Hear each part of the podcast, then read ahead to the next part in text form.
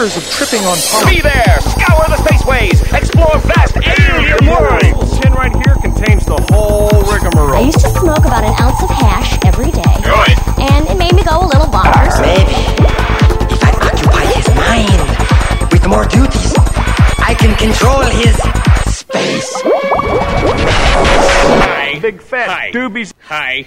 Hi. Hi, hi, hi. How's it going, everybody? It's Saturday, November 19th, 2011, episode 97 of The Hot Box. My name is Matt, and joining me tonight, Ian is off tending to some business, which we'll uh, get into. But we have Rose back again from Canab Analysis. How's it going, Rose? Uh, pretty good, Matt. Still, uh, still out of jail, I see. Uh, I think I think I think whoever every day that I'm still not in jail. Right? I'm waiting. I'm waiting to be uh, uh, waiting for somebody to decide that I'm a big enough problem. A knock on the door. What? What? A would- knock on the door. What would Rose, they you really need to shut up now. yeah, we've had enough of you running at the mouth on the internet and on Facebook. We're gonna shut your account down. You're- promises, Oh promises. my! I know, right?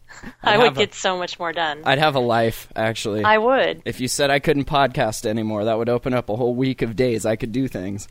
I know. I would see flat surfaces in my home again if I could do that. It'd be interesting to see though, because when they do these raids, and we've seen it before uh, when it first happened, and just recently last week, which we'll get into, um, they take cash and they take pot. So I, Yes. I, I would like to see them in your sh- in your lab, like trying to figure out how to disconnect the the big machines and everything. And- Yeah, I know. There would be, there's no money and there's no pot, so I don't really know what they would take. Right. They would be really disappointed and a little overwhelmed. I can think. just hear one of them being like, "Hey, boss, can we sell this? What is it? I, don't know what it is. It smells like pot, though." I know. Uh, yeah, we do this show uh, once a week. We try to on Fridays, sometimes on Saturdays. Hotboxpodcast.com. Uh, there's Facebook, and now we have a Google Plus page. If you guys are on the Google Plus, check that out. And then uh, we're also on Stitcher Smart Radio, which this is too cool.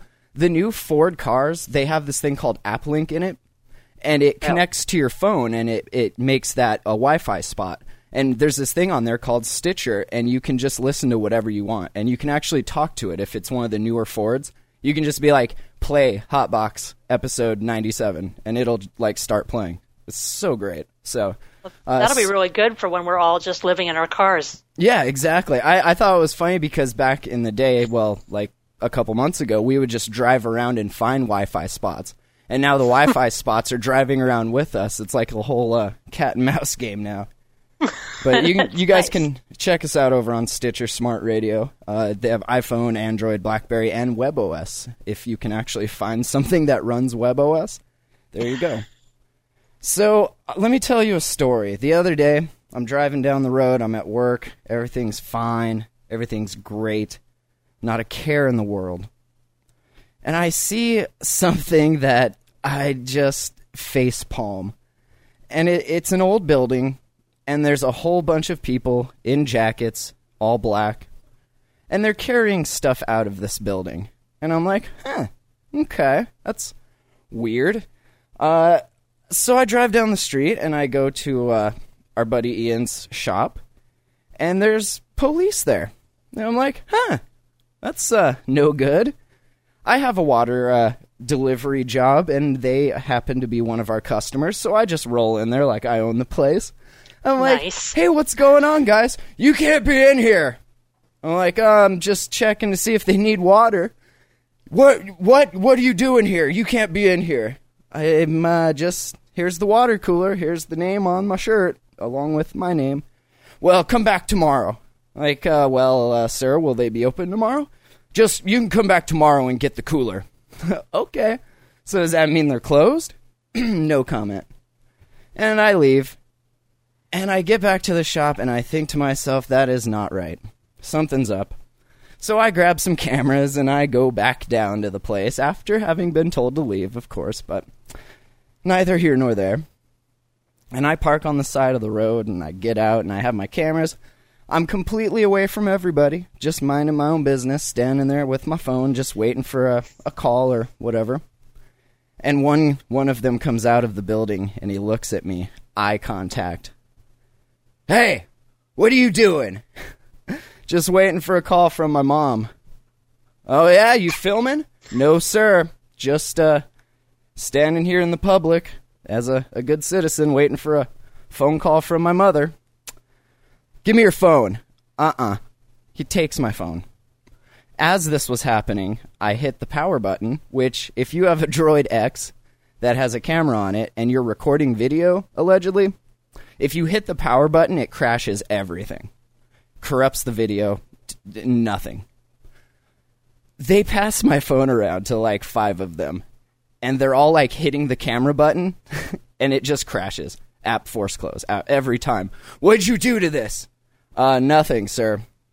Run his name. Find anything you can find on him. Arrest him. Okay. Here's my name, my social security number, my address, phone number, everything, right? Like totally cooperative. You lied to us. Pardon? Arrest him. Handcuffs. Me, phone in his hand still. That wasn't your social security number. Uh, yeah, it was. No, it wasn't? Okay. I have my wallet that has a card in there that has that number on it that I got when I was born. Run it again. This whole thing took like 10 minutes just sitting out in front, handcuffed by my work truck, just not having a good day, Rose. and I see Ian come out of the shop, and I'm like, I want to say, hey, Ian, what's going on? I'm in handcuffs, he is not, which I thought was kind of odd since it was, you know, his shop. Um, these guys do not mess around, Rose. Have you ever, like, talked to them at all or had any contact with them? I I actually did at the f- at the first raids um, last last March. I because we were m- many of us uh, were online at the time, and and uh, it came up that you know these places all across the state were being raided, and they said Montana cannabis is being raided. So they have a small store in Missoula, and I you, you know, Chef uh, Steph Sherer from ASA, Americans for Safe Access, had just been into town and talked about raid awareness, and I had been to her seminar and everything, and I was like, I'm gonna go witness. yeah, so, right. It always so I seems did the like a- same thing. I took my camera and I drove out to Montana Cannabis, and I parked it in the parking lot next door. In the public also? nonchalantly walked over to the you know the curb as close as I could be to the street because they're they're on a very busy street Sure. And uh, started taking pictures of the cars and people coming in and out and they uh, yeah they came up to me and they were like give me your phone and i was like don't have my phone and they were like Sorry. and I, it's like you know I, and uh, and then I, I reached in my pocket for something and they were like all tense and uh, they were like we need to make sure you're not carrying any weapons this is for our safety right. and they like patted me down and they said, "Okay, you need to come over here and sit on the curb." And they sat me over by the building on the curb. They didn't handcuff me, but they sat me down like a kid in the corner. Did they put your name on the board? Yeah, with yeah. They check? wrote my. They took my name and they ran it, and they Oh. were very disappointed. And Clean, uh, right? And they were like, "What are you doing here?" And I said, "I'm just, I'm just a concerned citizen. I'm just, uh, I saw." Something happening here, and I was a concerned citizen, so I'm stopping to see what's happening That's right. what's happening you know What's going It- on? it looks like you're being robbed yeah.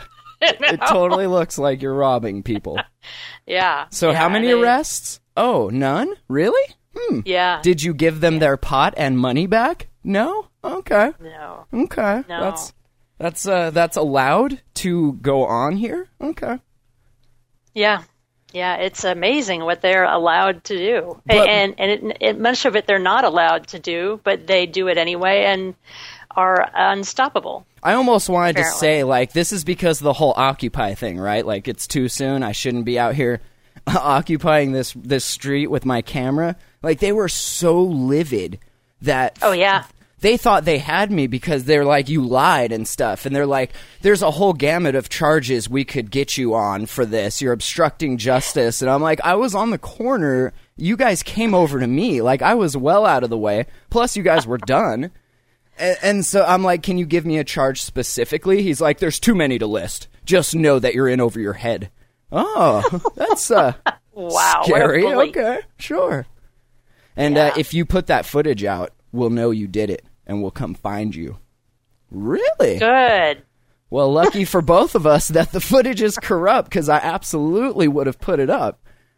And that, and then they called my work and told on me. They told my boss that I was being an activist on work time. Wow. I know. Didn't he have something he was supposed to be doing? Actually, no, I didn't have a route today. I was kind of just checking on my my friend's shop here that you're robbing. That's actually what I was lying about. Yeah. and then they try to get me fired. I was like, "Wow, guys, really? You've just added five to the unemployment rate. Gonna make it six? Cool, real cool. Wow. Are you guys know, hiring? I- Because I I could saw do. online um, that uh, somebody in California what they had done uh, when when a dispensary was being raided. It's uh, instead of coming over with a camera, um, they came over with a huge sign and they stood in front of the of the dispensary and faced traffic and said DEA raid in process, well, that's hopeful. so that so that people know what's happening when uh, or or or because a lot of times you don't know what's happening. Right, but I also feel like they do a really good job to keep the general public unaware. Like none of Yes. the news knew what was going on. I got called by the the Great Falls Tribune guy that was like, "We're trying to put together what happened there today." I'm like, "Well, a great injustice. That's what happened today." And Yeah. uh, Ian, he said he was getting called nonstop. Uh, he went back to the shop the next day, and there were cameras and news people there with like their camera pressed up against the window trying to get a shot of inside the shop and they were talking to him and they completely misquoted like as I don't know if any of this ran yet but from what he was telling me like he told them one thing you know as much as he could say and that's kind of the reason Right. he's not here tonight. I know if he was we'd totally just talk all about it and he's not he can't do that right now but Right. they they kind of were like twisting it. Like so you were involved in drug trafficking? He was like what? No they took it, it was uh, unbelievable and i feel well, like because they're not their- allowed. They actually don't allow the press or alert the press that they're going to do this. But after they're done doing this, they issue a very A standardized uh, press release to to everyone. Everyone. and what it. was accounted for like they didn't arrest anybody here at glacier health they didn't No. They didn't no take one was arrested computer. anywhere, and no one was arrested the first time either. Except, Still. I guess somebody was caught with a parole violation or a oh sure bench sure. warrant. I think a, brand, a bench warrant. You know, that was it. But you know, they say here: manufacture of marijuana, possession with intent to distribute, uh, conspiracy to commit the offense of manufacturing marijuana, possession with intent to distribute, and um, assisting in structuring any transaction to evade currency reporting require- requirements. Which basically means putting your money in the bank. And see, That's- at Glacier Health, I know this for a fact. They kept the best records. Like he, Ian was not messing around with this. He took this so seriously, Right, and he knew right. that if a lot of these other people were getting in trouble because they couldn't account for the money that was there, and so he really took extra care to keep track of all of the transactions and stuff.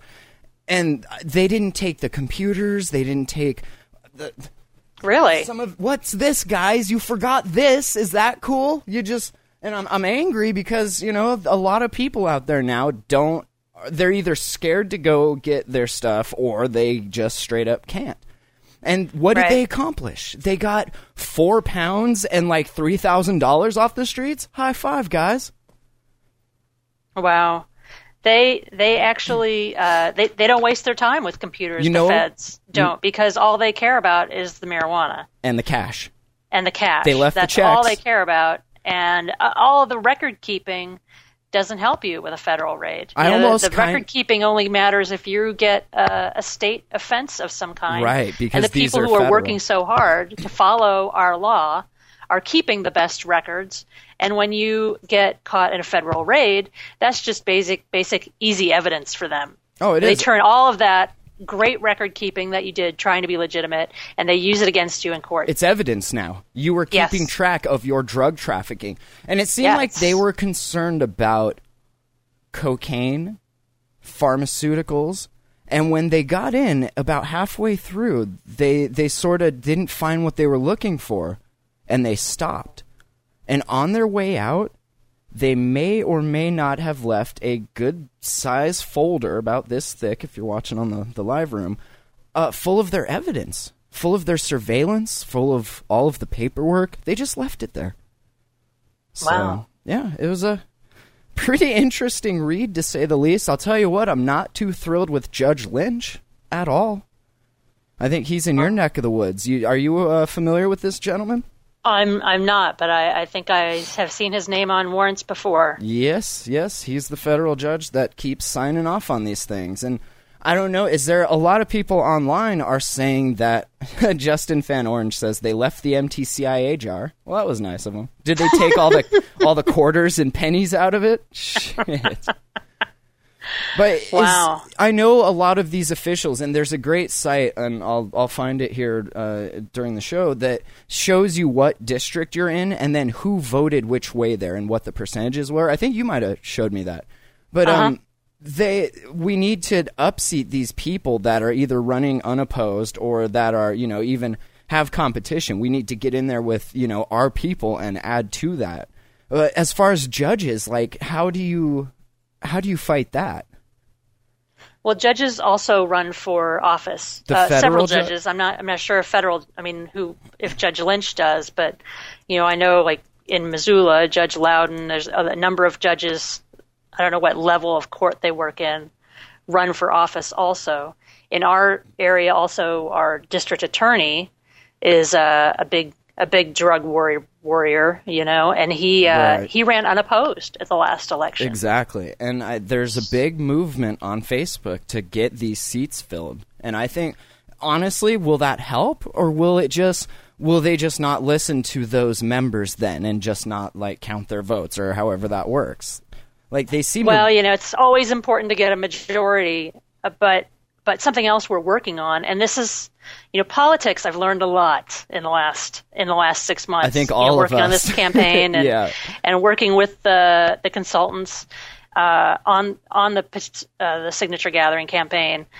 And I I think what we need to learn is that we have to have we have to have long term goals and we have to have short term goals right. and and one of the things where we can reach our goals in the long term is by having this single issue voter campaign. And uh, Kate Cholewa with MTCIA has been talking and musing about this for several months now. And uh, she actually issued an, a pretty long explanation on the MTCIA website today on the blog.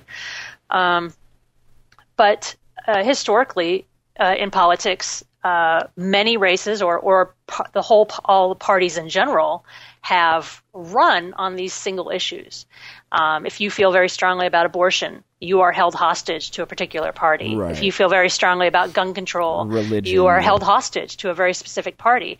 And and uh, legislation doesn't necessarily change because you voted one way or the other because it's Meyer. You know, they they do whatever they want once they get into office, and you know the uh, the regulations for those particular things will probably not really change that much. Right. So what we would like to do is to change the single issue.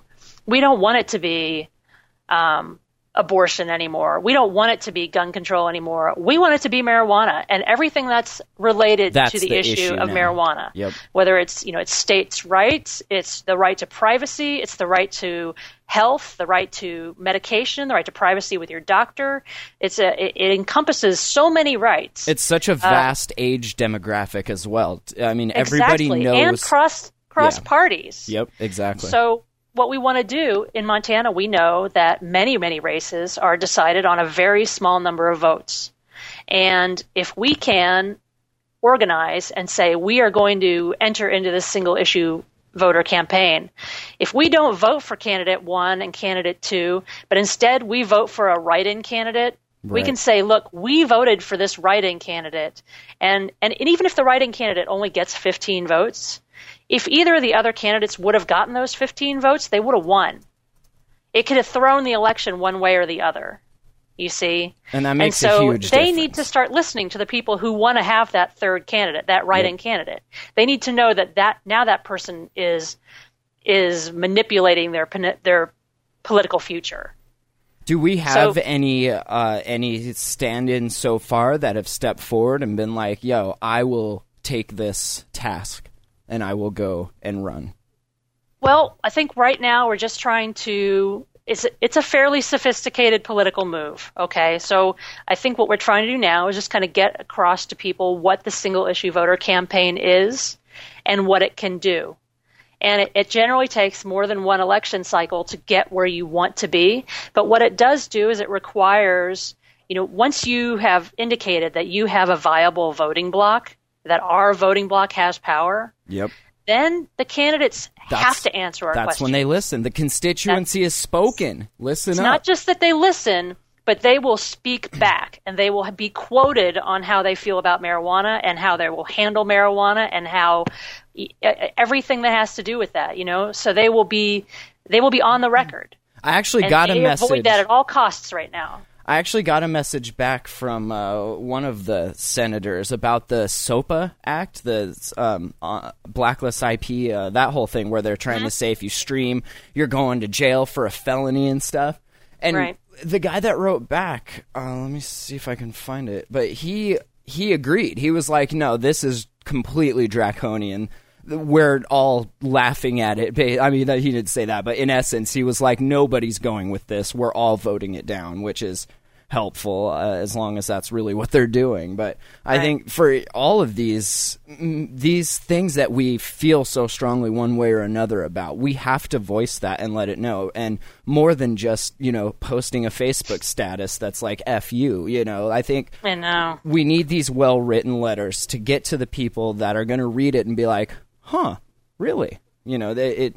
I think that helps. Every little bit helps, and uh, we had a good point from a, a friend of mine in Florida. I think he's MDS in the chat there. He mentioned that what really concerned him was the fact that the, it was the participation of the local law enforcement. Like these are local Absolutely. Montana boys. Why are they getting told what to do by the feds and raiding our people? Like that he seemed very troubled by that. Like do we take that much federal money? Are they that entwined? Like what what is that? What's the motivation? The Yeah. motivation is They want a job? They uh, well, first of all, federal forfeiture laws, uh, asset forfeiture laws, are kind of no deposit, no return. Regardless of whether you're found innocent or guilty, they get to keep your shit. Oh, and it was Jon Tester. That's who who wrote back. Oh, okay. Um, yeah. Now, with with state forfeiture laws, if you're found innocent, you can petition to get your stuff back. So when the feds come in and they raid you and they take all your stuff, they uh, the the local law enforcement helps because everyone who helps gets a little piece of that pie, wow. and it's, so it's like automatic income for them. wow. Is that what it's been? Is that what it That's- comes down to? That is, is. that's appalling, Rose. It's sick. Yeah. So How- that's, where's the motivation That's another thing to- we need to face is that we need Right. to we have to attack this from so many different ways, and one of those ways is that law enforcement should not benefit from At it- all. at all. Where's the from- motivation from the per- confiscation of other Yeah. people's belongings? And like the schools can benefit, you know, elderly programs can benefit, whoever. Which is but the funny. Cops cannot benefit, or Yeah. else it, it draws them into being It's a conflict Yeah, of interest. It's a conflict of It's interest. Yeah. completely. And I mean, the schools and the elderly would benefit more if they would let these businesses stay in and let us do the fundraisers we wanted to do. Let us do our thing. There will be enough money if you quit stealing shit from everybody. like it's Yeah. fine. We're I Another mean, thing that it does, Matt, is that it takes the it takes the financial and human assets that Yeah. we have in our cam- in our in our campaign and our side. You know, those it on businesses not only benefiting society are also benefiting our movement. They're benefiting MTCIA. Right. And if they take that money out, um, then we we lose we lose financial When we've said this before, that's typical wartime tactic. You cut off Absolutely. the finances. I mean, that that's how they roll, and they're rolling here locally, and that's not good. I mean, that's Well, There's something else I wanted, I wanted to talk about, and one is that you know, first of all, I think all those patients should that that just lost their caregivers should write a letter to their local newspaper. Nineteen thousand. Yeah, well, nineteen thousand people don't have a provider, right now currently. The people who just lost their provider, you know, that go to Glacier Health, that go to Big Sky Health in Missoula, Right. they should write a letter to the editor because our current law says that you have, as a patient, 10 days to name to the state your new provider. yeah, so someone in these the chat. people that go to dispensaries, Yeah. a lot of them rent. And if they rent, they have to have a signed affidavit from their landlord, acknowledge the landlord acknowledging that they know the person is growing marijuana in their property and that they are aware that they are subject to asset forfeiture if that person is arrested. So no landlord is going to sign that. So the people who rent are now have to find another provider. Now, if they keep taking out providers, There's the not going to be anyone left for these people. It went from what four thousand to four hundred. uh, The MTCIA piece on the the the the Absolutely. raid It went from 4,000 to 400. Wow. Now, when we started, And are we safer? Are we more? Do you feel comfortable now? Are you more safe at night because of this? there is some terrible there are some terrible numbers with this Matt. It's I mean when we when we had the law in June, we had 30,000 patients and 4,000 caregivers. All right. Now that averages out to seven and a half patients per, per caregiver. Now, obviously, some caregivers had hundreds of patients, and many, many caregivers only had one patient or less than five, something like that. But now we have nearly as many patients. We have over 20,000 patients. People are scared. And- they don't want to put their neck on the line to grow six plants for their ten patients. You know, Right. And 19,000 of those like 25,000 patients do not name a pro- do not name a provider. So only 5,000 of the people, 5,800 of the people who are currently in the program have named a provider. Okay? Of those 5,800 people, um, now they there are 378 providers. That averages out to 15 patients per provider. So you've already doubled the load from Just what was like going that. on before the law take place took place. So 15 patients per provider. Now, if 15 each for each patient, you get to have 16 plants, four mature plants and 12 immature plants. right. That adds up to 240 plants. 240 plants. Man, So- that's so much. And I mean, now the careful. feds say supposedly if you have more than 100 plants, Right. you're you're in the line of fire. That's always been the law, even before medical marijuana. That was always the law. If you grow over a hundred, you are on their radar, and they are going to come bust you eventually. It will happen. right. You, So everyone, now, if you have more than 15 patients, I mean, uh, you you have to have 15 patients. I mean, the average is 15 patients. So, I mean, there are still people that have a 100 patients. sure, and then some know. that have like two. Yeah. But if you have more than 100 plants, what's 100 plants?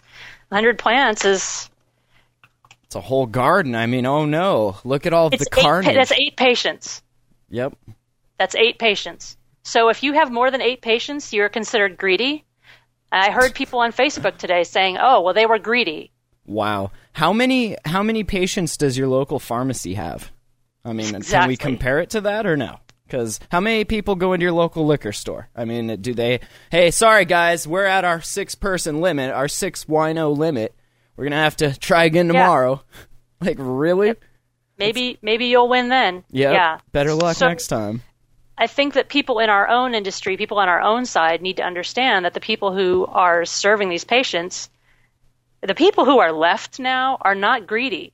The people who are left are dying to participate in this program. They want to help people. They love what they do. They believe that it's right. They've stuck through it through and through, and and they deserve to be here. Yep. And that- and they, yeah, as every caregiver gets shut down, all those patients need to find someone else. So the providers providers that are left are taking on more and more patients, even if they don't want to, and that puts them at a bigger and bigger risk. And then what? They'll come back and clean them up, and it'll go from 400 to 40. And now where are we Exactly. getting pot? Oh, from Canada again. Do you guys remember the black market? It's time to call up that old friend. That's all they're doing. And I mean, they have to know that because that feeds their other side of the business. The more black market they have, the more big bus they can do in, uh, internationally. Mexico and Canada. And the, the, the, the law enforcement's press release noted that people with illnesses who are in clear and unambiguous compliance They with were state law messed were with. not the focus of the investigation. Only the P. Oh, really? This is the marijuana tax stamp program all over again. Hey, Yeah. you guys can smoke your pot all you want. Good luck getting it, though. Yeah, you can't get it. You That's cannot exactly what they did back then. Like, really? You guys have nothing n- newer to hit us with? Like, wow. Okay, I'll just go to Wiki and learn all about it. Uh, so, oh, uh, going back to the Honorable Jeremiah Lynch here on this uh, page, I found Great Falls attorney. He was been named the new U.S. magistrate in Missoula uh, when he was 54.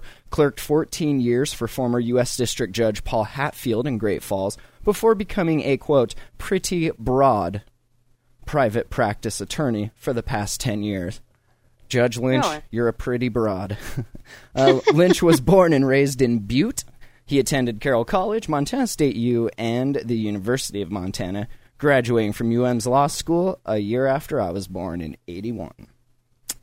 That's the Wow. guy. Thank you. Thank you, Lynch. Thank you, sir. Appreciate it. And his position is now U- Up for grabs. US. Oh. He's what? I said up for grabs. No, his Yeah. uh, uh. U.S. magistrate. U.S. magistrate. So what does that mean? He is uh, the law of the land in essence. I don't know. Man, These are things we need to find out. yep, But definitely. I tell you, I learned a lot of stuff when I was in Los Angeles last month oh, what'd you go down the there Drug for? Policy Reform Conference. Oh, really? Tell me Yeah, about it, yeah. please. It was very illuminating, and uh, it, one thing we learned is that um, we have a lot of allies that we need to exploit and, and work with. That we do. And uh, one thing that that uh, Ethan Nadelmann says is um, a lot of people come to him and they say, "You guys just want to get high," and he looks at them and he says, "Okay, you're right, but we are the people who love drugs." And we are the people who hate drugs, and we are everyone in between. yep. We are the people who are white. We are the people who are black. We are people who everyone in between. We are gay. We are straight, and we are everyone in between. We are everyone, and we want drug policy reform. We're the 99. I mean, that, We're the 99. sums it up and right there. A lot of people who want drug policy reform don't want to have anything to do with marijuana, but they have suffered. Their families have suffered from the war on drugs, and they have their lives have been destroyed by the war on drugs, not by drugs.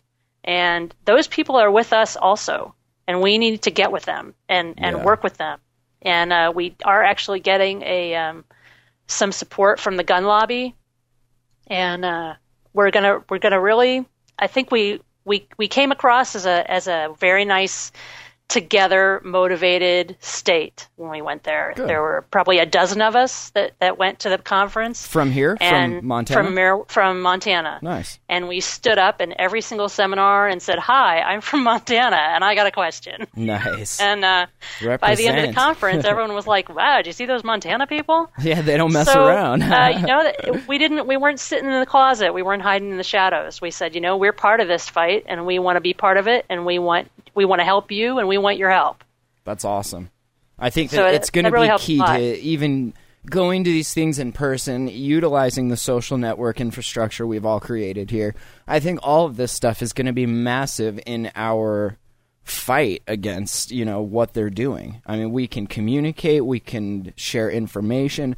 There's a lot of tools we have at our disposal now that they didn't have back in the day, and I think that's going to be also part of our huge advantage. That and the the voting generation. If we can get them to vote, Right. there's so many of them.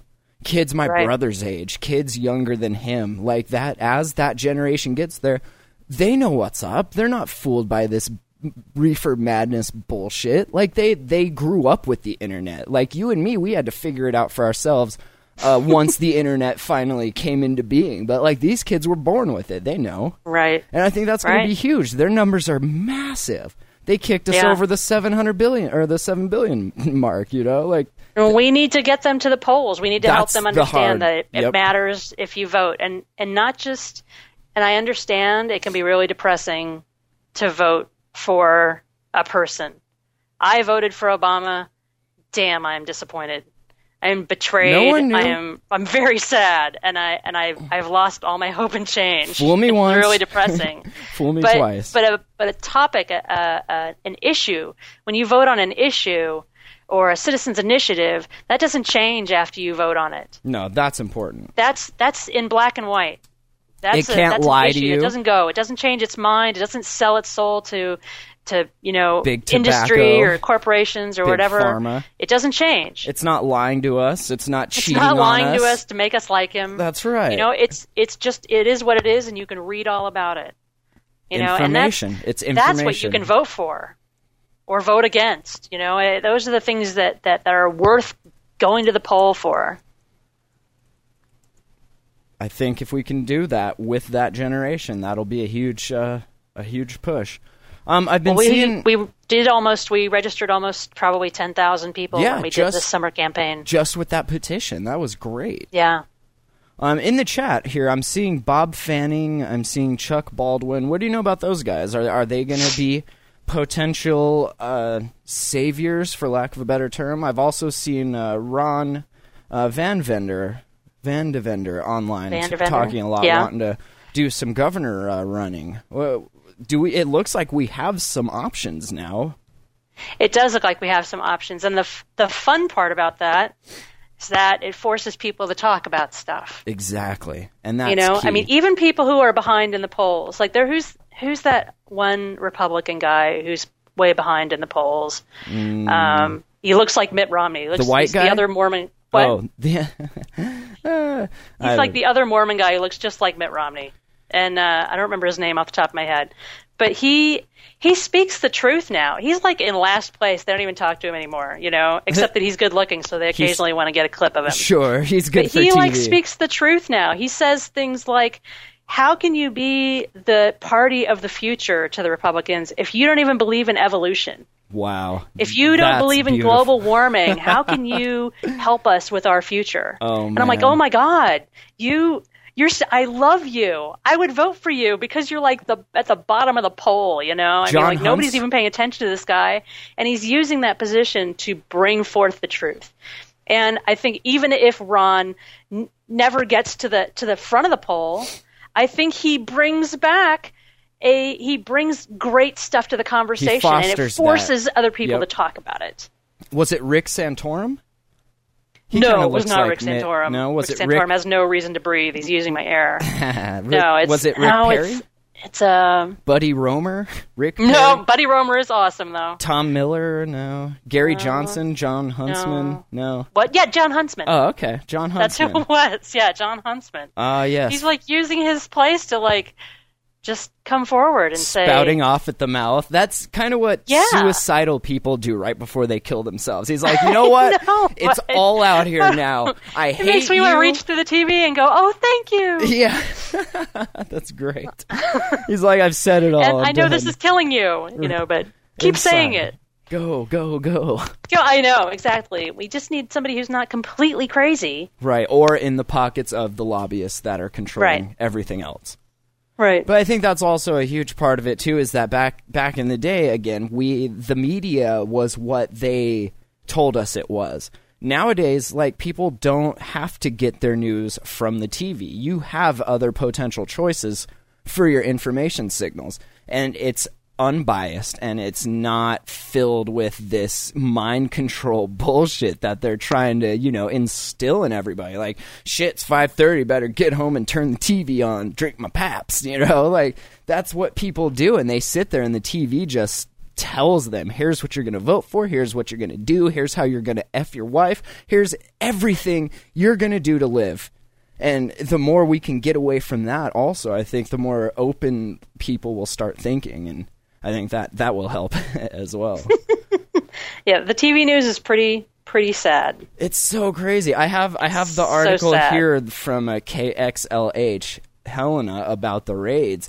And Right. yeah, they they go just like you said, manufacture of marijuana possession, intent to distribute, violation of here, conspiracy to commit the offense of manufacture. So not only did you manufacture, but you also thought about manufacturing and possession. Well, they basically just regurgitate the press release. It's all the that's same- all they're doing. They're not making. it's all the news, same charge. it's it's what I've what I've mentioned. You know, when in the times that I've talked to the the press this summer, uh, you know, and off camera we talk about other stuff that's happening, and I said, you know, you need to ask the second question. You need to ask a follow up question. You know, like when they say we had a warrant for four million dollars in the bank, you have to say, oh well, how much did you get? How many did you actually arrest? How many did you see? You know, or, uh, you know Mm-hmm. that there needs to be a follow up question. You can't just keep regurgitating the garbage that they say. Like when I was, uh, I wonder I how was in much the they're studio like. the same week that that eight thousand uh, plant Yeah. grow was found in Superior or in in, the, in Lolo National Forest, and they were talking about how it was like eight million dollars. No, it was like three thousand plants, eight million dollars. They showed some camera footage of it, and they were like these knee-high, scraggly little things with like three t- little buds on them that somebody had deserted in the woods three months before. And like a can of baked beans and some old fertilizer. Wow. And I'm like, really? That's like a drug cartel? and That's how what you're much? talking about? How much money was spent in conducting that operation? I was like, literally, uh, the headline should be DEA finds their old grow that they lost. like ten years ago.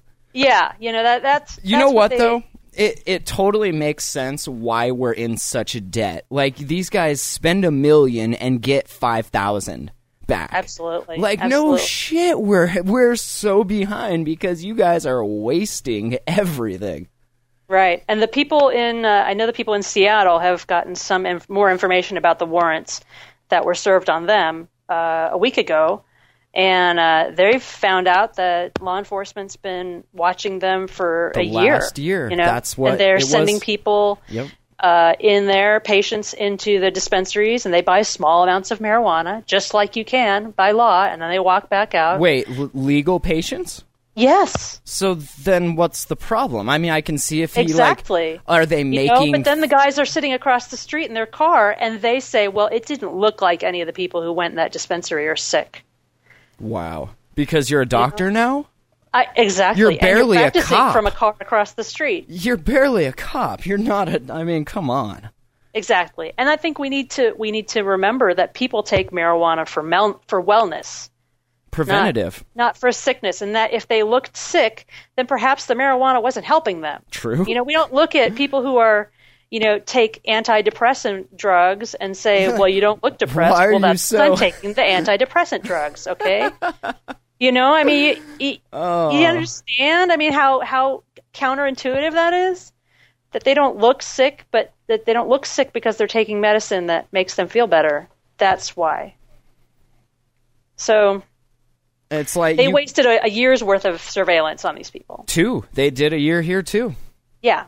Yeah. Just watching people like what a job, right? I can do that with what I have here a as a podcast studio. Like we can take this laptop and go in my car and we can park in front of dispensaries and you can go in and buy pot and then come back out and we'll smoke it and we'll watch people go in and out. Like what a life. I want to get paid to do that.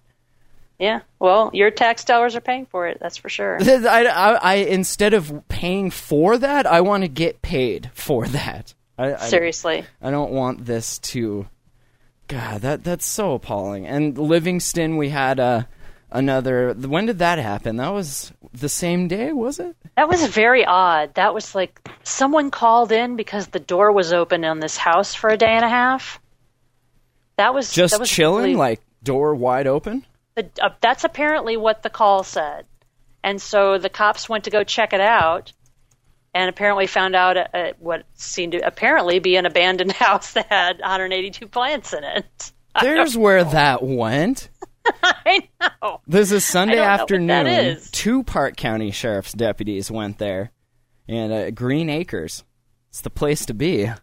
Farm yeah, living. They said That's we just for me." immediately turned this over to the feds because we thought, you know, 182 plants, that's a huge grow. Oh Did no! The, we do you went have in the press there. release in front of you? I can't. I don't even know if I have it right now, but Uh, I have the the article. It says the deputies entered the house and found 182 marijuana plants in various stages of growth in Yeah. plain view. Those bastards. Uh, the deputy seized the plants. Thank goodness. No one was home at the time. Just business as usual. Just walking into people's homes and stealing their shit. Thank you. I feel so much safer. In this last week, you guys have knocked out like at least 300 plants. Like, I mean, thank you. I, Oh yeah, I couldn't go anywhere in a town. thousand plants. Rose, I couldn't go anywhere in town without pot plants, like trying to trip me, trying to stab me. They were trying to shoot me. Were they stealing your It's- purse? They were stealing my. It was pot plants are crazy here, man. They don't mess around.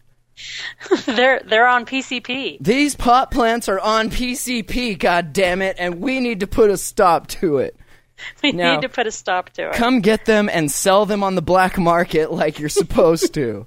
I know they're way safer there. If you just buy them in the Albertsons parking lot, it's way safer than buying them in the store. I don't. Apparently, I don't want to smoke BC buds anymore, Rose. I know. This it's a is sad, a sad It's a crying shame. The Canadians and the Mexican cartels are having parties right now. They are. it is Thank the black market bill, and Thank- now they've started.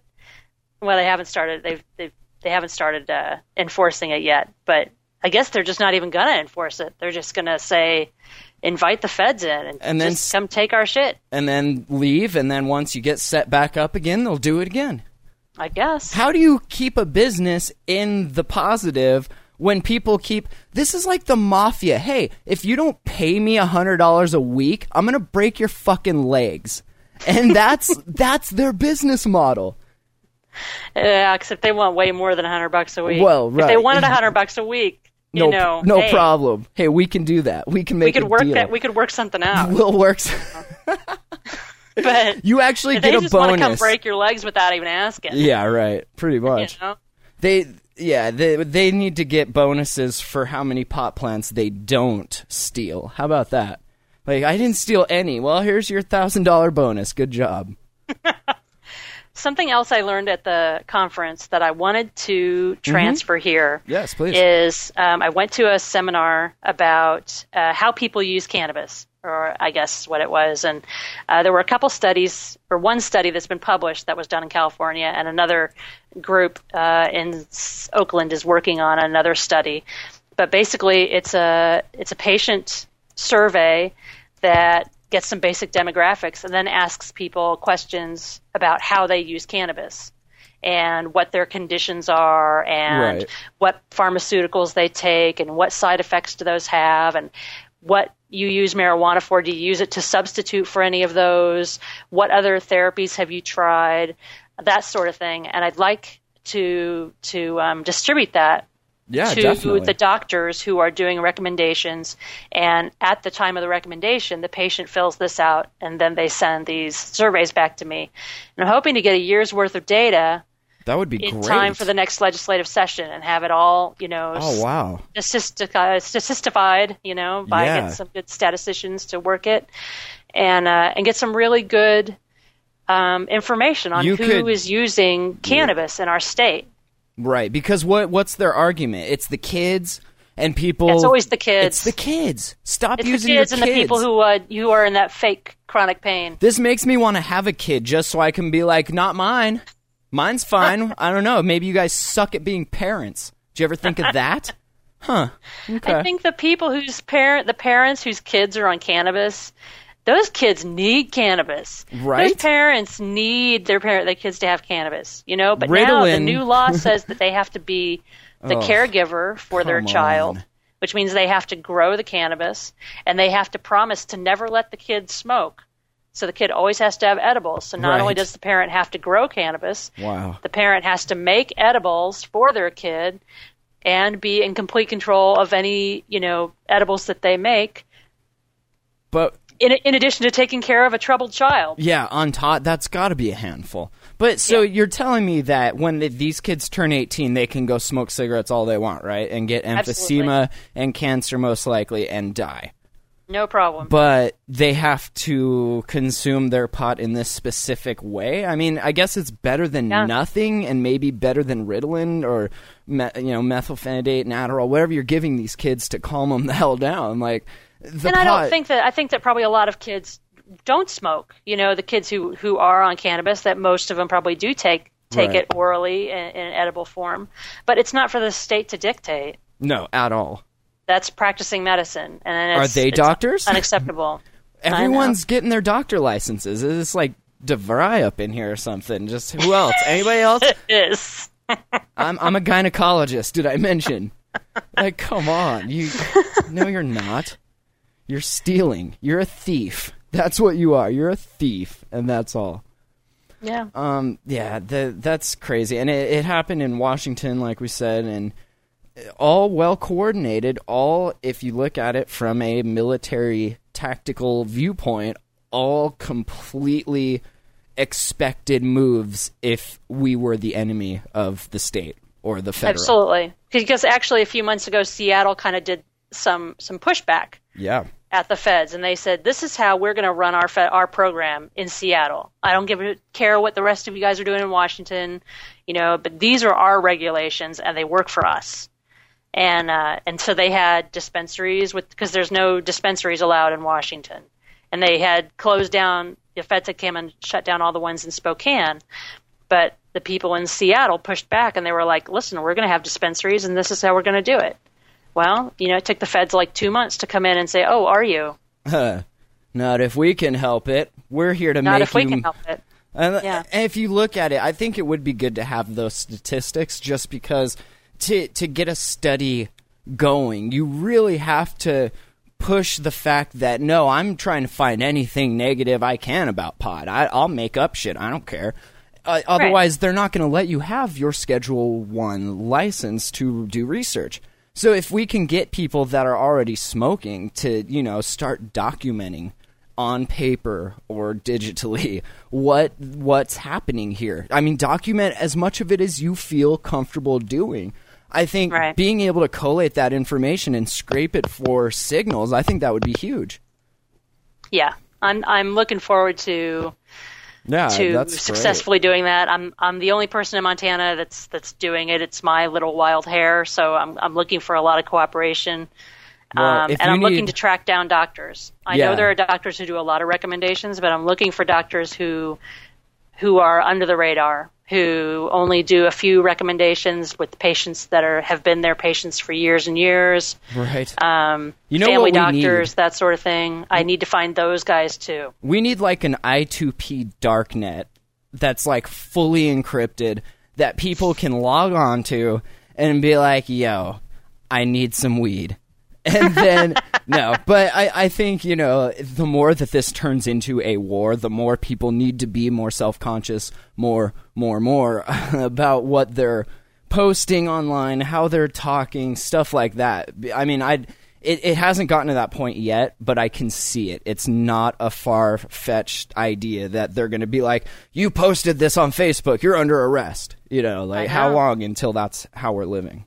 Yeah, I mean, I talked to online today. I talked to a kid who is 18 and and lives in a non-medical state. He has a rare form of arthritis. It keeps him in a chair or or bedridden Wow. all the time, and he smokes marijuana all the time. And I know? bet it mean, helps. This is how he lives. So I, you know, I, I talked to him and I was like, hey, you know, are you in a medical state? Maybe some edibles would work better for you to keep like long term, you know, even pain control. Yep. And he said, no, I'm not. You know, he has to buy his shit on the black market. I get the dirt Doesn't have access to anybody who does testing or anyone who makes, you That's know, shame. consistent far, you know, edibles or. That's such a shame. And so he, but this is how he deals. right, and he's he's probably doing better than if he was not, you know? Absolutely. and that Absolutely. sucks. That really sucks to have to be put in the position to make the choice: my health, or am I going to go to jail? And granted, like Right. you said in the in the release, they're not messing with patients, but how They long are. until? But they are. They absolutely are. And I really wonder, you know, and I don't, I don't know whether, you know, you know, if if any of the lawyers online can can comment on this, but I truly feel that there is a civil action suit against the against law enforcement for taking these people's medicine. Absolutely. especially now that the law has made it in such a way that they have I mean there there is no ambiguity. In 10 days you need to tell the state where you're getting your medicine at. So you can go rob them next. Cool. So you can go rob them next. Exactly. So and then and then, you know, uh, in real life, you know, those people have to take another 2 or 3 months to grow some grow some some starting for them, over, right? Yeah, it's not right away. I mean, And then people can't take on that many patients. yep. You know, there are hundreds of patients now that have lost their caregiver in the last week. And I know- and they need to find another provider. Yep, and I know people firsthand that are like, "That's it. I have kids. I I can't. I can't anymore. I want to help, but I can't." Right.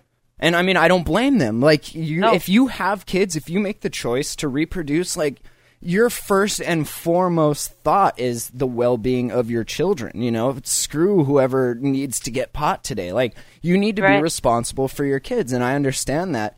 It sucks that you're taking these good people from you know a decent paying job to making them work at like a Papa John's or something. Like, come on, that sucks. That is sad. It's So- depressing. You know, I mean, these.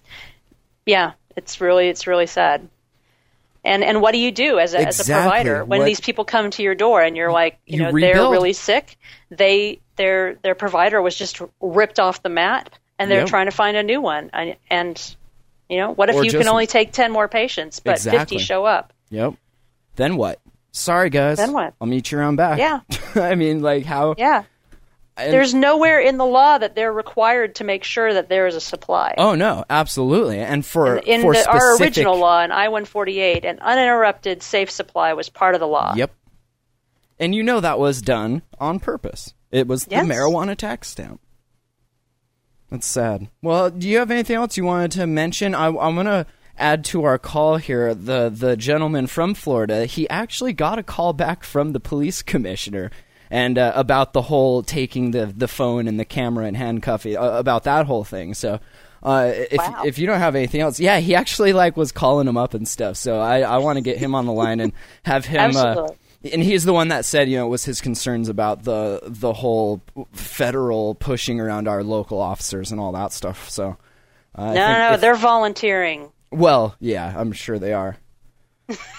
which is sad. So we'll call him ZZZ triple. What, what are we calling you, sir? Oh, Hey, MDS is my name. Uh, what's up, MDS? How you doing? Pretty good. Can you hear me? Yep, sounds perfect. Rose, can we hear you still? Yep, I hear you guys. Hi, Rose. Beautiful. Hi. Well, yeah, I um I well, what I want to do is is sort of recount uh where I'm coming from and why I'm so outraged and so angry about this. And then with your permission, if you're okay with it, I want to proceed with with telling everybody what I did about it. It sounds like you're okay with it. Yeah, But, for um, sure. And just to to reiterate, you're from Florida. Like you don't even live here, and you're outraged about this. Like, Yeah, well, I- and, and and I'm outraged, but but as you mentioned, I'm outraged from a slightly different angle. You guys on this show have done a great job week after week after week for a long time, uh, talking about why wh- why why the feds are doing this, why it's bad, and but but from my angle. I, I always assumed the feds were going to do this. Uh, Certainly, when when Sandy's uh, business went under, I, I wasn't surprised because the feds are going to do what they're going to do. right. And they've been And- doing it, and they will continue to do it until we actually get their orders changed. Right. Right. And, and and that's what you've been covering week after week after week. It, it, it's like the scorpion on the rowboat. They're going to do what they're going to do. Right. And the, the the other thing I've done recently is is I read a, a couple of books about hackers. I read the Ghost in the Wires book about uh, by Kevin, Kevin, Mitnick. yep. Good book. I'm, Uh, I'm listening to that I- actually right now. Yeah, I I, I read uh, I, I read earlier books about Kevin Poulsen. I read Right. the recent book by Kevin Poulsen about the credit card hackers. I forget the name of it, and all those books make me realize your number one rule is you do not mess with the feds. You do not fuck with the feds. You do not. Yep. If what, whatever the feds are going to do, they're going to do. That's how And I- each of you these people. be surprised. That's how they each got caught, wasn't it? They got a little too, uh, like. Like a game, because it's always a game to the hackers. They're like, "Ooh, I wonder if I can do this, or I wonder if I can do that." And once they got on the Fed's radar and they started teasing them and being like, "I'm untouchable, come find me," the Feds came and found them. You know, that's that's just how it goes. the, the the feds are not anything to, to mess with. When, when when the feds get involved, when you're on the feds' radar, you, Disappear. you duck, you cover, and you and and lookout because they can twist any law they want and, and get you. and that sucks. That that's how things are. But yeah, So, so anyway, in in summary, you guys have that covered, and you you've uh, you've talked about it quite eloquently. What I was outraged about was what happened to you, and in particular, what the local cops did to you. And I'm not a lawyer. Even if I were a lawyer, I certainly don't know anything about Montana law.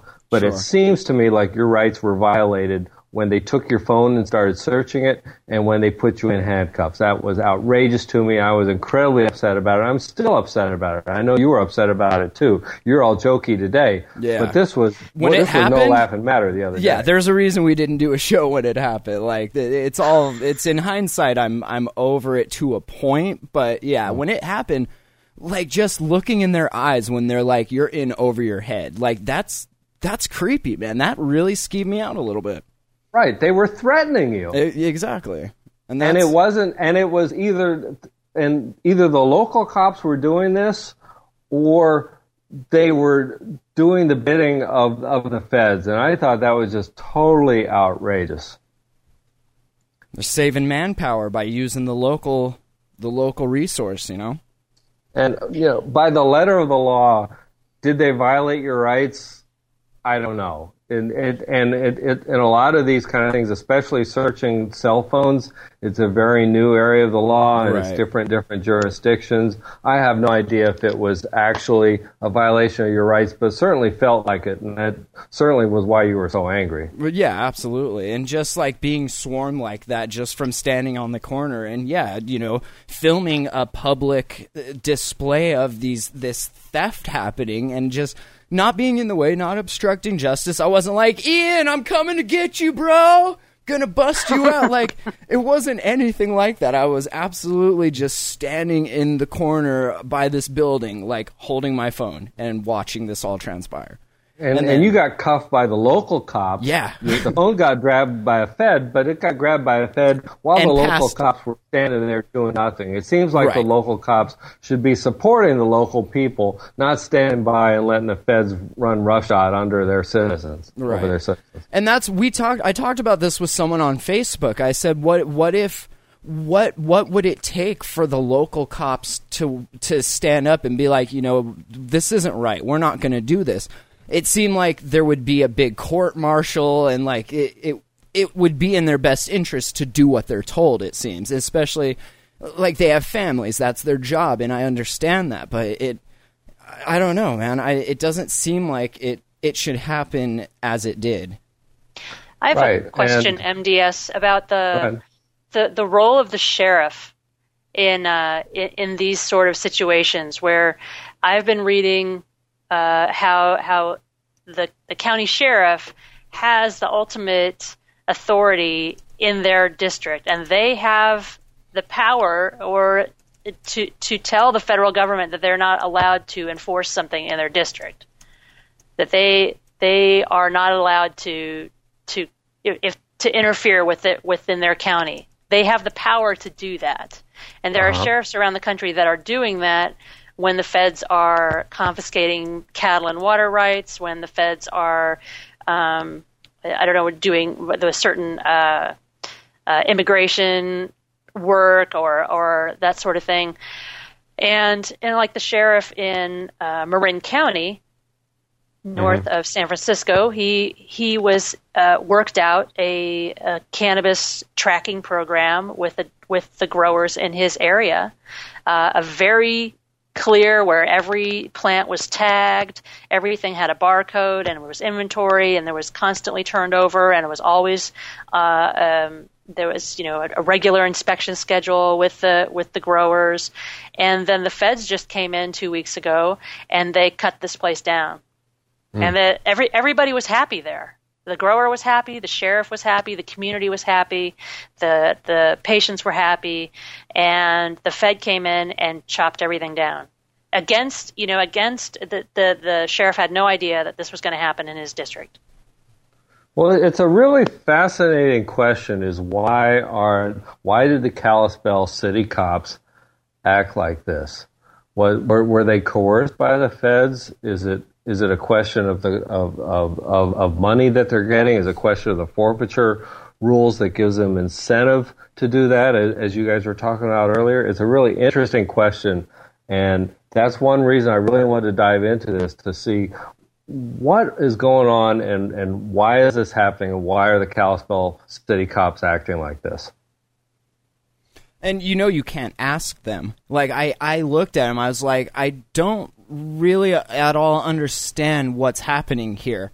And all you get is shut up. Like that's all you get. There's no yeah, let's talk about this. Oh, yeah, it's, uh-huh. I'm sorry. That was the correct social, and I apologize for handcuffing you. Would you like to discuss? Like, it's like, get out of here. Don't let me see you around here again. Like, total, just wow, you know? And Well, I, it, it's a real interesting question that Rose brings up. Do they have a choice? Are they being coerced, or, or or do they have the option to accompany the feds Right. and, and to do their bidding? it's like blink I don't once. think I'm sure they have the option of whether they accompany or not. Do you think You it's know, a volunteer I think thing, they get right? a piece of the pie. They're like, hey, the feds are coming in and raiding three places. Who's in? And everyone's like, ooh, ooh, ooh, me, me, me, me, ooh, ooh, ooh. Like they, Yes. I can totally see it going down like that. Absolutely. And I, I don't know, like how, like you said, what if, what if they would have stopped? Someone, uh, Justin Van Orange and or Yellow in the chat says, what about the governor? Can't he issue National Guard if needed? Like, I would love to see the National Guard come in and like be like, no, you're stealing, stop it, and just spank them, you know, and be like, get out of here now. Well, that's it's really curious because you know our legislators they they really like to to proclaim that they are for states' rights, Right, until it comes But- down to it. but until it comes to marijuana, you know, when it comes to wolves, Right. they're all about it. Smoke a it comes pack a to guns, day. They're all about it. but when it comes to marijuana and what you know, sixty to seventy percent of the population has voted for in Yep. this state, um, they're, they're still not willing to to stand up for us, and Right. that, I think that needs to be addressed. So l- let me describe what I did next. I, I can't overstate how upset I was. Matt, Matt's a good friend of mine. I feel his rights were violated, maybe not legally, but certainly morally they were violated. And I thought this was uh, just I, the the word that keeps coming to mind is outrageous. I thought it was outrageous behavior by these local cops. Yeah, the the, the, the, the what the feds did was outrageous, but but like we said, you guys have covered that very well. And Sure. and this really hit home to me that my friend was in handcuffs, and I was so upset. And and I want to tell you what I did about it. I, I, I got on the web and I started looking on the Kalispell website to see who was in charge of the police department. And I quickly uncovered that there was a police commission, and this was not a commission like a, a police commissioner like in Batman. This is a, a, a police commission, a, a citizen commission of well-respected members of the community. Right. Um, and I, I quickly discovered that the commissioners were James Ness, who's the director of Glacier Bank, uh, Joan Jellison, and Doc Harkins. And I wanted to get a hold of them. I thought, wow, they would be the people I'd go to, some citizen commission. I don't want to go to the police department. I want to find out how do we, how, who do we talk to? How, who do we talk to about this craziness that happened and, and, and how can we find out why it happened? Right. or and or, or how to make a complaint. So, of course, I didn't want to call the police department, right. right? But, but, but the police department just did this. I don't want to call the police department. I want, I want to talk to a commissioner. So there were no phone numbers on the website of, of the commissioner. So I called City Hall. Good next I step. said, I, I need the phone numbers of the three commissioners. They go, huh? they go, who? What? Do we have that here? Hold on. They said, Let "I me transfer on my you. list. Let me connect you to the police department. Oh no. oh boy, here we go. So the police department answers the phone. I say, I want to talk to, I need the phone numbers of the commissioners. They go, huh? and they go, what is that? Is, that a county commission? I say, no, it's a city commission, City Kalispell. Here are their names. Oh, we don't have their names. Let, you know what? Let me call you back. I go, oh gosh. So I wait a half hour. I wait an hour. So then I start um, searching on the web. I figure they're not going to call me back, so I start searching on the web, and I find the phone numbers for all three of these people. So I flip a coin. I, I call Doc Harkins. I had a long half-hour conversation with Doc Harkins, police commissioner. He uh, Good old boy. 28 years with the Flathead County Sheriff's Department. Ran the jail for 14 years. Uh, was a detective for 14 years. And he gave me all sorts of ideas. But he said, you know what? I'm not the guy. We're not the people you complain to. He said, you can, you can do this, you can do that. Um, but, but you can't complain to us because that's not our job. so, Sounds good. That's awesome. wow. Let me Well, um, transfer. and, and, also of not course, my some of the job. options. He, he says, you know, you can call the ACLU in Montana, but by the way, they suck. and I thought it was actually surprising because there's nobody that cops hate more than the ACLU. Right. But here's the police commissioner telling me to, to call the ACLU, so I thought that was pretty funny. But Wow. um, so so so then here I am. I'm giving all these options to Matt on on on text. I'm saying, well, you can do this, you can do that. And I'm kind of frustrated, but I'm just sort of sitting here stewing. I'm still pissed. Pissed, pissed, pissed. So a couple hours later, my phone rings.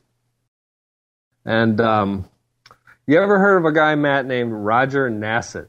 Yeah, sounds familiar. I think I've seen Roger his name. in- Nassett is the chief of police of Kalispell Huh. City.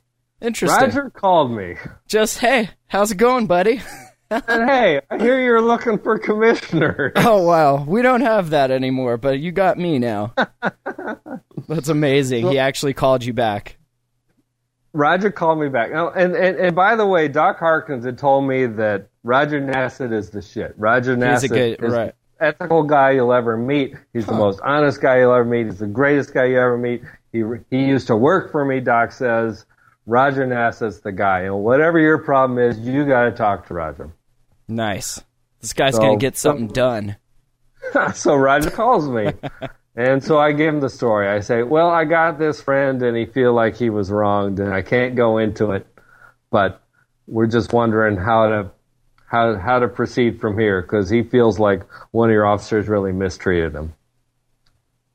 He says, well, I recommend that you have him call me, make an appointment and come in and talk to me. Here's my direct number. He says stuff happens, you know, that sometimes there's uh, traffic stops where people get offended. Most of the time, stuff gets resolved just, just with talking it out. But uh, I really encourage your friend to come in and talk to me. And that conversation took about 15 minutes. This is after I talked for about half an hour with Doc Harkins and a few minutes with City Hall and a few minutes with the police department. So I spent probably an hour on the phone with uh, Kalispell Getting night. well acquainted with our our town's uh, official body here. and and you know that that was actually that I, I actually agree with Chief Nassett that I think you got to go in and talk to him, but uh, that that's where it stands and that's the story. So that that's what I did. I I thought that was just phenomenal, especially because that was you did way more than I did.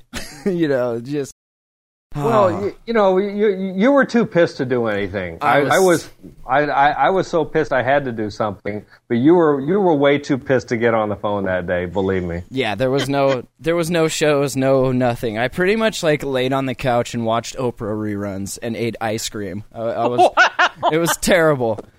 No, so, So you that was a long story, but I'd like to throw it out to uh, to the chat and throw it out to Rose. Uh, and what, what do you think he should do? Should he go in and talk to Roger or not? And let me, while you think about this, Rose, let me tell you, I talked to a couple other people, and what they told me was think about it, because depending on what happens, you and this officer have to live in this valley, and it is not a very large place. You've been here, MDS, you've seen it. Is it worth whatever's going to happen, disciplinary or, or otherwise, to have a cop have a grudge for the rest of your life living in the valley, following you around. Well- I drive for a living. Do I really need this? they called my work and was like, "Listen, we're tattling."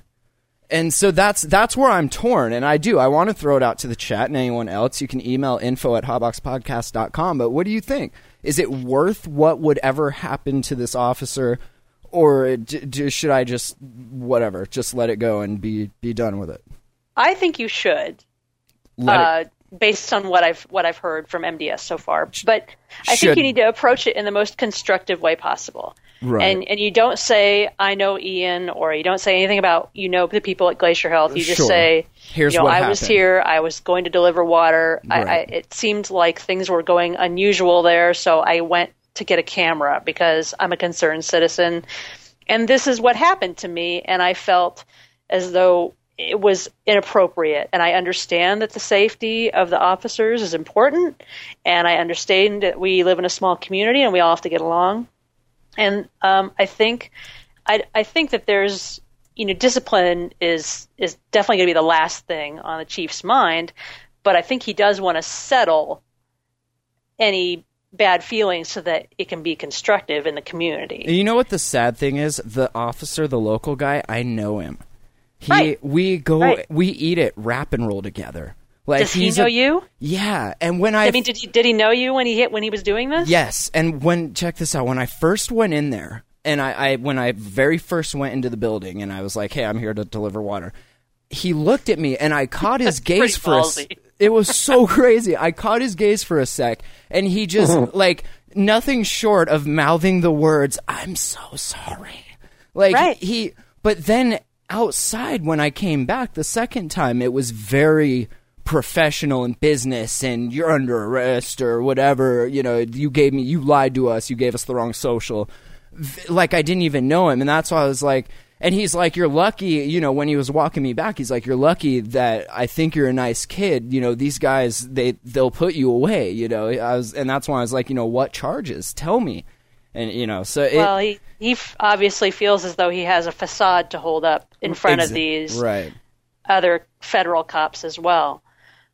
I was looking at the list of people, list of uh, participants to the raid. Mm-hmm. It was the DEA, the IRS, Criminal Investigation Division, the FBI, the Secret Service, the, police, the Missoula Police Department, Missoula County Sheriff's Office, Missoula High Intensity Drug Trafficking Task Force, and Ravalli County Sheriff. That was for down here. And then up there, they also had Immigration and Customs Enforcement. Huh. So you had you had ICE, uh, Montana Division of Criminal Investigations, Flathead County Sheriff, Kalispell the Police Department, and Northwest Montana Drug Task Force. Of course.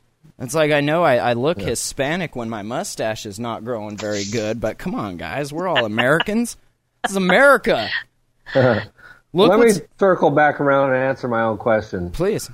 Um, I, I, I think you should go in because, first of all, I think there's very little chance that anything bad's going to happen to this officer. I'm sure. Um, right, right. Did, did- the other thing, and, and this comes from working for big companies for 25 years, is you never approach, you shouldn't, and you should never approach it as a personal issue. You should think about and, and talk to the chief about what is it about the system? What is it about this process? What is it about the way you arranged this, chief? Oh, and by the way, he told me he was in meetings all day that day. Now I think I know why. Um, Interesting. uh, he was probably in the meetings with the feds, right? And his own cops. yep.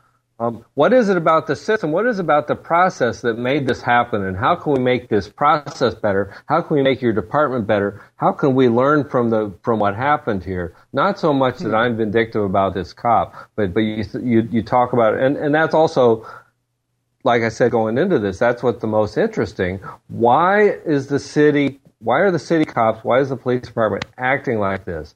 And and how can we get to the bottom of this? And how can we make it better? And how can we get you to have more allegiance to our citizens instead of to the feds? Right, because that's Yeah. that's huge, I think. And if you can spin it that look, this is going to benefit you in the long run because the people are going to love you for this.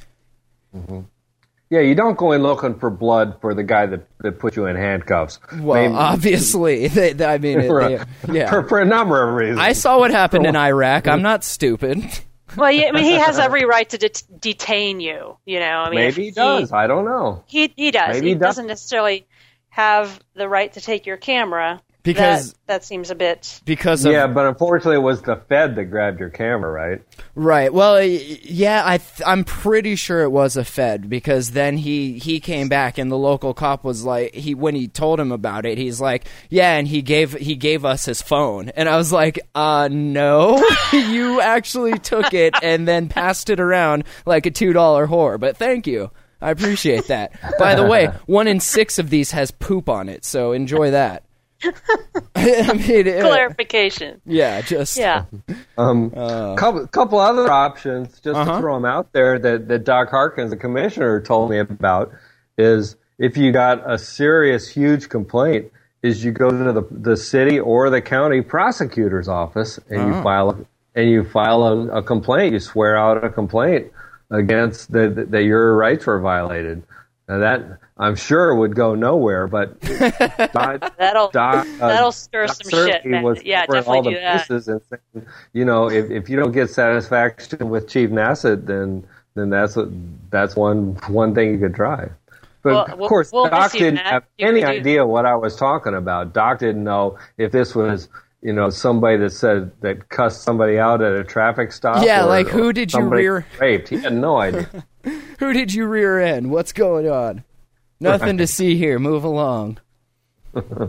but yeah, it's. I mean, I could spend a lot of time on this and, and you know make it into this whole rights thing. I'm just the only thing I'm worried about is them coming back and making not necessarily more threats, but like actually starting to fuck with me. Like I really, and I don't think it would happen. I mean, I just. Th- But they, you know, if you got the chief on your side, Would I though? That's the thing. Like how Uh, it's always good to have a face, though. You know, Yeah, if you go in there and you're you're just you want to keep it positive and say how can we how can we make this constructive for everybody since uh, this is obviously going to keep happening in our community. right? You know, right. what are some things that went wrong during this event? What are some things that went right with this event? What should I tell my friends when I have an interaction? You know, how to handle an interaction with the police in your town. right. Oh, and by you the know, way, he we has do a face with you, and that that that can only work in your favor. Tell you the truth. right. Oh, and by the way, we do podcasts live, and everybody knows. So if you mess with me, they'll know. and That's right. right. And my, my my mom's an attorney, and she says that cops actually know less about the law than almost anybody on earth. That Well, I'm is sure. true. I'm sure That is a fact. fact. That is Um, a fact, and they but- yeah, they have to keep up with it, but they don't, and they you know they have it would- they, That's what the attorneys are for, right? They Right. do the cases. The cops are just But- there to gather the bad guys, so to speak. right. And if you tell them it, what it the law would be is, they don't care. fascinating. Just Wait, what's that, sorry, Rose? Rose. It would be fascinating just to have a discussion with with the chief about well, is it legal or not to videotape cops in public? Right. We know cops hate it, but but what's his policy on it, and and does he Right. think? What does he think about it? Right, because what Absolutely. happens what happens during these occupy things that people are doing even here at Depot Park in a smaller, you know, sense of of the whole occupy movement, but what happens when the cops are there now and telling people to leave and there's people filming? You know, this is going to come up again regardless of the the situation it happens to be a part of. Mm-hmm. One thing that, that I think is a real opportunity for you, Matt, that, that I think you'd be a fool not to take advantage of, is that you live in a town that's not that big a town. You don't live in New York City, and and to to just wave your hands and say the cops are corrupt, or to wave your hands and say that cops lie, Right. is a huge cop out. You're yelling to for the you wall. to- for you to not take the opportunity to walk in the front door of that police station that you drive by every single freaking day. If I can, if, if that, if the chief of police can call me here in Florida, you can damn well go in and make an appointment and talk to him. You know, this is not New York City, and you have a huge opportunity because you do live in a small town in the podunk one one ass cow town state of Montana. we have Go three in there. cows. Three cows, thank you. But yeah, no, that that's a good point, and I, I definitely should. It is it is an opportunity, and and because change, you know, all of our legislators are are very eager to cop out to the feds Mm-hmm. and say, oh, things need to change at the federal level before we can do anything here in Montana. That moves the but that's not true. It's the reverse is true, and Yep. that change happens on the local level. And when enough change happens on the local level, the feds have to pay attention I think that, we, and it starts with the city council. It starts it Yep. starts at the bottom. I think we all need to invest in pinhole cameras for me. To uh, no, but what one thing they did tell me is that Montana is a two-party consent state. So he said if that video has audio attached to it, I have to have their consent to film it, even if it's in public. Whoa. right? But just the video alone, they said that you know he he was he was really focused on two party and there's audio. That means you need my permission and that's illegal. And Well, maybe, maybe not. Let's go I, back to. I was like, Who said that? I was Who like, can I have my phone back so I can Google it? you did. like, come on. No, uh, This Justin. was the Fed or the local? Uh, I think that was uh, one of the feds. I could be wrong though. There was there was like so many of them, and it happened just like boom, boom, boom, and now I'm in cuffs. And where'd my phone go? Shit. Yeah. Yeah, but Hey, we definitely need to remember, find out. Like said, Yeah. cops, cops don't know shit about the law. Right. if if you take away anything from this episode of the Hot Box, it's cops don't know shit about the law, and they're just stealing people's things. Not nice. Right. You, you know the the cops they just they what they want the most is to not have to deal with this shit. That you know when we were collecting signatures this summer, uh, you know we got into confrontations with people and and the police were called on on a couple occasions. Are you serious? Oh, yeah, man. and and the police uh, they, they they don't know what the law is. That you can tell them I have the right to collect signatures here, regardless of what this other person says. This is public property. This is the right of way. I can be here. I'm not blocking traffic. I'm I'm I'm not interfering with commerce. I have the right to be here, um, and they don't care. They're like, well, we don't know, so just stop fighting so we can go home and do something else. right.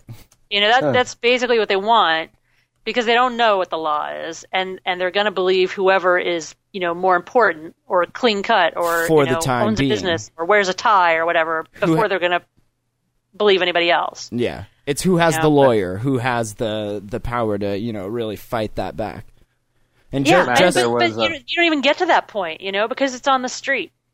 You know, nobody has a lawyer with them on the street, so it's just, you know, it's just you and the cop trying to work stuff out. we're getting And, there uh, though. What happens if I'm like Siri? What do you think about this? And Siri's like, according to state law, Matthew, the you know that Right. like we're almost to that point. I mean, uh, granted, if they take it, that doesn't help, but you know, Matt, there was a uh, the, our the the podcast of our friends in New York. Uh, sure. Uh, had had a show a couple days ago with John Knefel on it. I don't know if you heard it, but John Knefel was down at Occupy Wall Street videotaping the cops and, and telling the story about that. Oh, wow. And he says cops hate being videotaped. They There's, absolutely there's do. nothing that will set a cop off more than turning a camera on him. and they hide behind the it's for the cops' safety because my camera might have a gun in it. Watch out. Uh, Like really? That's a pretty far. you should listen to that if you haven't. It's funny. Yeah, I haven't. I'll have to check it out. So, well, yeah, it's.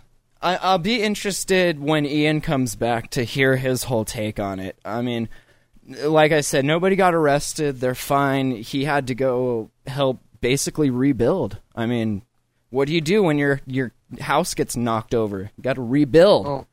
Just he he may just because he's fine now doesn't mean he's fine. Just because he wasn't arrested doesn't mean he won't be No, and, and we all understand that, and that's what he says he's the most uneasy about is because he doesn't know.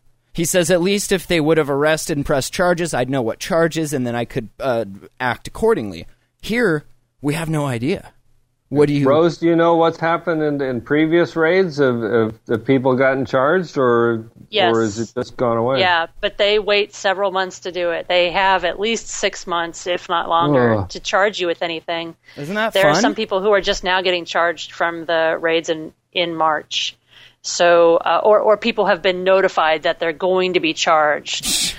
um, yeah, As soon as the been- whiteout they drag it out, and you know the dragging it out is exhausting and very stressful, more stressful than than Is- the actual knowing, right? Is that war tactic? Anticipation is worse than the actual event Yeah. itself. That's crazy. I did. I just thought of that. Yeah, it's sick. Yeah. Man. And it's, you know, so by the time they do charge you, usually at that point they pile on so many ridiculous charges, outrageous charges that they like to make sure that you are facing a lifetime in prison, you know, from their ridiculous charges. And then they uh, Cut a deal. They, they'd start narrowing them down for you, and they're Wheel like, okay, if you just plead guilty to this one drug Please, charge, pretty please. you'll just have to serve five years. Oh, is that all? And after several months of this badgering, that starts to look like a really good idea. You know, these people, they're like, oh, really? Only five years? Because I was facing life in prison last month. You Yeah. know, so That's so. you know, it's, it's reprioritizes everything in your brain, and and you- they beat these people down. So mind games. Complete right, mind instead of games. being able to to you know have the strength to say no, I'm going to go to court because if they go to court, all negotiations end. And they go back to the hun- the life in prison Right. stacked charges, And there's that's- no negotiation after that. yeah, that's got to be a. That's got to be so intense when you're thinking about it in those terms. Right. So I mean, it's hard to hold that against people who say, "Oh yeah, I pled guilty to this dumb charge," and Regardless yeah, of if they were or not, huh? That I mean, Yeah, it has nothing to do with whether they're guilty or not. just to make it stop, just to get this over and done with, please. Yeah. Well, it's back uh, back to what we said a half hour ago. Don't fuck with the feds. Exactly. if anything, also we don't know what fucking is, though. You know, Cops MDS, don't the know. problem is that we don't know the rules. Right. You know, the right. rules say a thousand plants uh, makes you interesting to us. You know, 400 pounds of marijuana makes you interesting to us. You know, but they're down to arresting people who have 30 patients. Yeah. Yeah, You know, and, and, and sadly, the rules are, are even one plant plant, even one joint makes you interesting to us. I mean, that's that's the rules according to the feds. Yeah, we don't we don't know what the rules are anymore. So what's So- the point of having a state uh, medical law in the first place? Then There's, no none. point. There's no There's point. no there's none unless your legislators and your state and your law enforcement is willing to enforce that law which they and stand up for you, and they're not. so far have no not. one has been charged with any local laws. You know, I mean, very few people have been charged with any. You're breaking our local marijuana law. because they know Yeah. that'd be the end of it. But in, in if we can escalate or always keep it in federal, it's a, a win every time, guaranteed. Well, yeah, because it doesn't see it doesn't matter how much you know i- i- in the state law. You can say, okay, I had this much, this many plants, and this is within the law. You know, but in, in feds, it doesn't matter. You have any plants? Oh, well, you're done. You know, it doesn't matter how many patients you have. And, It doesn't matter how much weight you unfortunately, and, and and unfortunately, as as we talked about, Matt, when I was out there in, in August, uh, we I, I think we've really seen a local uh, high point in in marijuana laws and and uh, and federal tolerance, and I it, because it, it, it's really you're only going to get tolerance from the Democrats, and it, it, it seems pretty clear the Republicans are going to win the White House next year, and that means it's Good, things yeah. are just going to go downhill until at least uh, 2017, when when perhaps a Democrat would take the White House again in 20 and and take office in 2017. So uh, unfortunately, sorry to be bleak, but I think it's going to No, be a, pretty tough next few years. I fully agree, and actually, I had this uh, this great chart uh, from the MPP. Uh, it basically goes back to Nixon, uh, and, and the options here: he placed, kept marijuana in schedule, refusal to provide federal medical marijuana waivers. Uh, Nixon did both of those. Gerald Ford did both of those. Jimmy Carter just did the first one, or kept it there at least. And you go all the way down the line to Obama, and like there's a check in damn near each box of, of what he he everything from Nixon on has just been the worst, Democrat or Republican. You don't see raids as much. I feel uh, maybe it's just because we weren't watching them that closely then, but I don't know. I, I feel like even if it's a Democrat, it's still you know going to be completely screwy. There's the link I've in the I've heard that comparing the last uh, like four or five presidents, that the Democrats have all had more raids, marijuana raids, Huh. than, than Really? the Republicans. See, I I- mean, they don't do it outwardly, Ah. but they On the they don't low. raid as much. It's Bill Clinton and Barack Obama had many more raids than George Bush. Interesting. Well, Bush was busy over in Iraq. Bush was busy, trying to figure know. out how to, yeah. But yeah, all back when in '70, when Nixon signed into law the Controlled Substances Act, which placed it bastard. on the Schedule One. That's and they say here from the piece. Since then, all seven presidents have been content to keep marijuana Schedule One, even going so far as to have DEA bureaucrats overrule the DEA's own administrative law judge on the matter. And we read about that in Irvin Rosenfeld's book. He talked all about that, how the judge came out and was like, um, this is actually one of the safest substances known to man. I don't know what you guys are talking about. And they totally ignored him. Yeah. Nixon ignored his his his group. He you know that he hired burned, burned the that. research. He overrode them. He says, "Oh, you're going to be soft on drugs? Well, I I'm certainly not doing that. I don't care what your report says. Schedule one." Unbelievable. But yeah, that's a pretty interesting article. It kind of Rob Kampia from the MPP talking about that. So Well, I've, I'd like to say, you know, now that there's a new uh, series of anti-meth ads out, oh, uh. I like to, I know, that are so good. I like to point out every time I see one of those, you know, if you happen to see one in public with somebody, make sure that after they see how gross it is, you point out that the federal government says marijuana is more dangerous. That would be key to get in That's all of those. key. That's super. Marijuana is more dangerous than that, but I don't see any ad campaign telling us that. I used to have a daughter. Now I have a green thumb gardener. Thanks, pot. God. Well, thank No, you the- guys for the call. Do we have anything else? We're at an hour and a half. Great episode. I was worried about Been a even pleasure, Matt. Thank you. Fantastic. MDS all the way from Florida. Rose from uh, Cannabinalysis, Missoula. Thank you. Just happy to mix it up. Hell yeah. And hopefully uh, next week we'll have Ian back, and depending on what we can talk about, we'll discuss all sorts of interesting matters relating to uh, medical marijuana and running a dispensary that just got raided. So. So maybe next week you're going to tell us about your uh, meeting with Chief Nassett. Uh, yeah, actually, if if I can do that, I will definitely try and do that. If he has time to see me, I will make an effort, a conscious, concerted effort to actually at least go talk to him. It's part of your political future, Matt. I'm gonna have But to. But watch your back. Yeah, I know. I have some websites I need to go delete now. So, email info at hotboxpodcast.com and watch our shows live on Saturdays or Fridays or Sundays or whenever we do them. Uh, thank you guys. It's been a pleasure, and we'll talk to you next week. Bye bye. If you like, if you weed, like this weed, is where, this is where you, you need, need to, to be. if you like weed, this is where you need to be. Thank you for listening to the Hot podcast. Thank you for listening to the Hot Box Podcast. Thank you for listening to the Hot Box Podcast. Thank you for listening to the Hot Box Podcast. Hot Box Podcast.